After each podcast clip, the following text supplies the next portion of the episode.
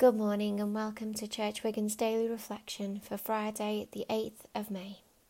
My name is Reverend Rachel Sheehan and I am the Associate Hub Leader of the Parish of Wigan Northwest, and I will be bringing our short act of worship and our reflection this morning.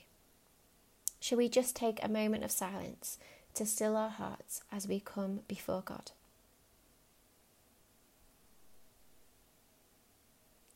The Lord be with you. Our reading this morning is taken from the book of Acts, chapter 14, verses 1 to 20. At Iconium, Paul and Barnabas went as usual into the Jewish synagogue. There they spake so effectively that a great number of Jews and Greeks believed. But the Jews who refused to believe stirred up the other Gentiles and poisoned their minds against the brothers. So Paul and Barnabas spent considerable time there, speaking boldly for the Lord, who confirmed the message of his grace by enabling them to perform signs and wonders. The people of the city were divided. Some sided with the Jews, others with the apostles. There was a plot afoot among the Gentiles and Jews, together with their leaders, to mistreat them and stone them. But they found out about it and fled to the Lycaonian cities of Lystra and Derbe, and to the surrounding country, where they continued to preach the gospel. In Lystra there sat a man who was lame. He had been that way from birth, and he had never walked. He listened to Paul as he was speaking. Paul looked directly at him, saw that he had faith to be healed, and called out, Stand up on your feet. At that, the man jumped up and began to walk. When the crowd saw what Paul had done, they shouted in the Lycaonian language, The gods have come down to us in human form. Barnabas they called Zeus, and Paul they called Hermes, because he was the chief speaker. The priest of Zeus, whose temple was just outside the city, brought bulls and wreaths to the city gates because he and the crowd wanted to offer sacrifices to them. But when the apostles Barnabas and Paul heard of this, they tore their clothes and rushed out into the crowd, shouting, Friends, why are you doing this? We too are only human like you. We are bringing you good news, telling you to turn from these worthless things to the living God, who made the heavens and the earth and the sea and everything in them. In the past, he let all nations go their own way. Yet he has not left himself without testimony. He has shown kindness by giving you rain from heaven and crops in their seasons. He provides you with plenty of food and fills your hearts with joy. Even with these words, they had difficulty keeping the crowd from sacrificing to them. Then some Jews came from Antioch and Iconium and won the crowd over. They stoned Paul and dragged him outside the city, thinking he was dead. But after the disciples had gathered round him, he got up and went back into the city. The next day, he and Barnabas left for Derbe. This is the word of the Lord. Thanks be to God.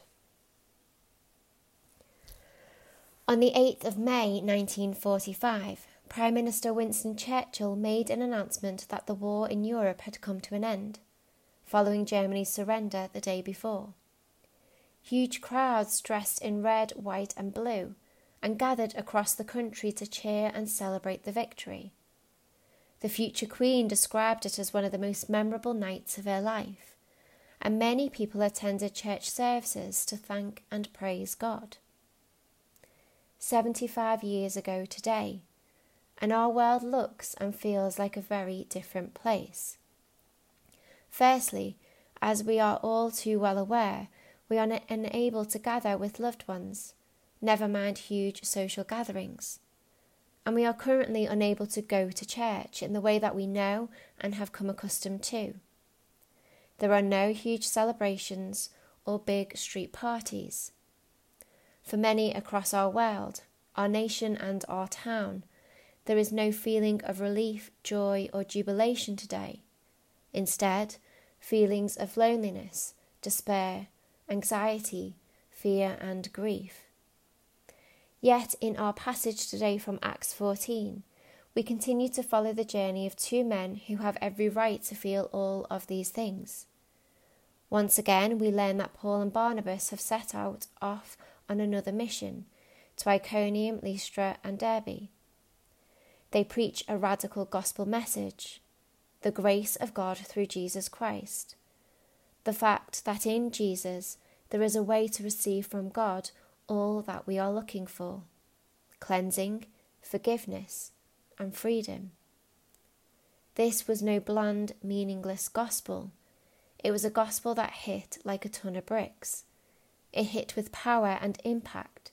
It shook people and jolted them and made them sit up and take notice.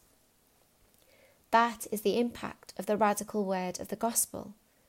It does not make any difference what your background has been, how dark or wrong, or how smug and self righteous and hypocritical you are. The great word of the gospel is that Jesus Christ cleanses, sets free, fills with adequacy, and makes us able to be what God has intended us to be. After hearing Paul and Barnabas' words, many believed. Yet others did not, and as a result they turned against them. Paul and Barnabas met serious opposition and hatred, with their lives being threatened. They had worked so tirelessly to share the good news of Jesus, so much so that they'd put their own lives in jeopardy. They could have stopped the journey or taken a safer route home. Instead, they pressed ahead, ready to serve and please God. Now, the ministry of Paul and Barnabas illustrates the need for faith to persevere in our walk with the Lord. They give us hope that we too can be effective witnesses of Christ, despite the challenges that we face every day, and especially during our current times. Life as we know it at the moment may remain the same for some time. Yet let us, like Paul and Barnabas, be courageous, bold, and persevere in our faith, asking God to strengthen and sustain us as we continue to live out this radical word of our gospel anew in our world today. Knowing that our Lord Jesus goes ahead of us, preparing our way, and making his love, joy, and grace available to all who wish to receive it. Amen. Let us pray.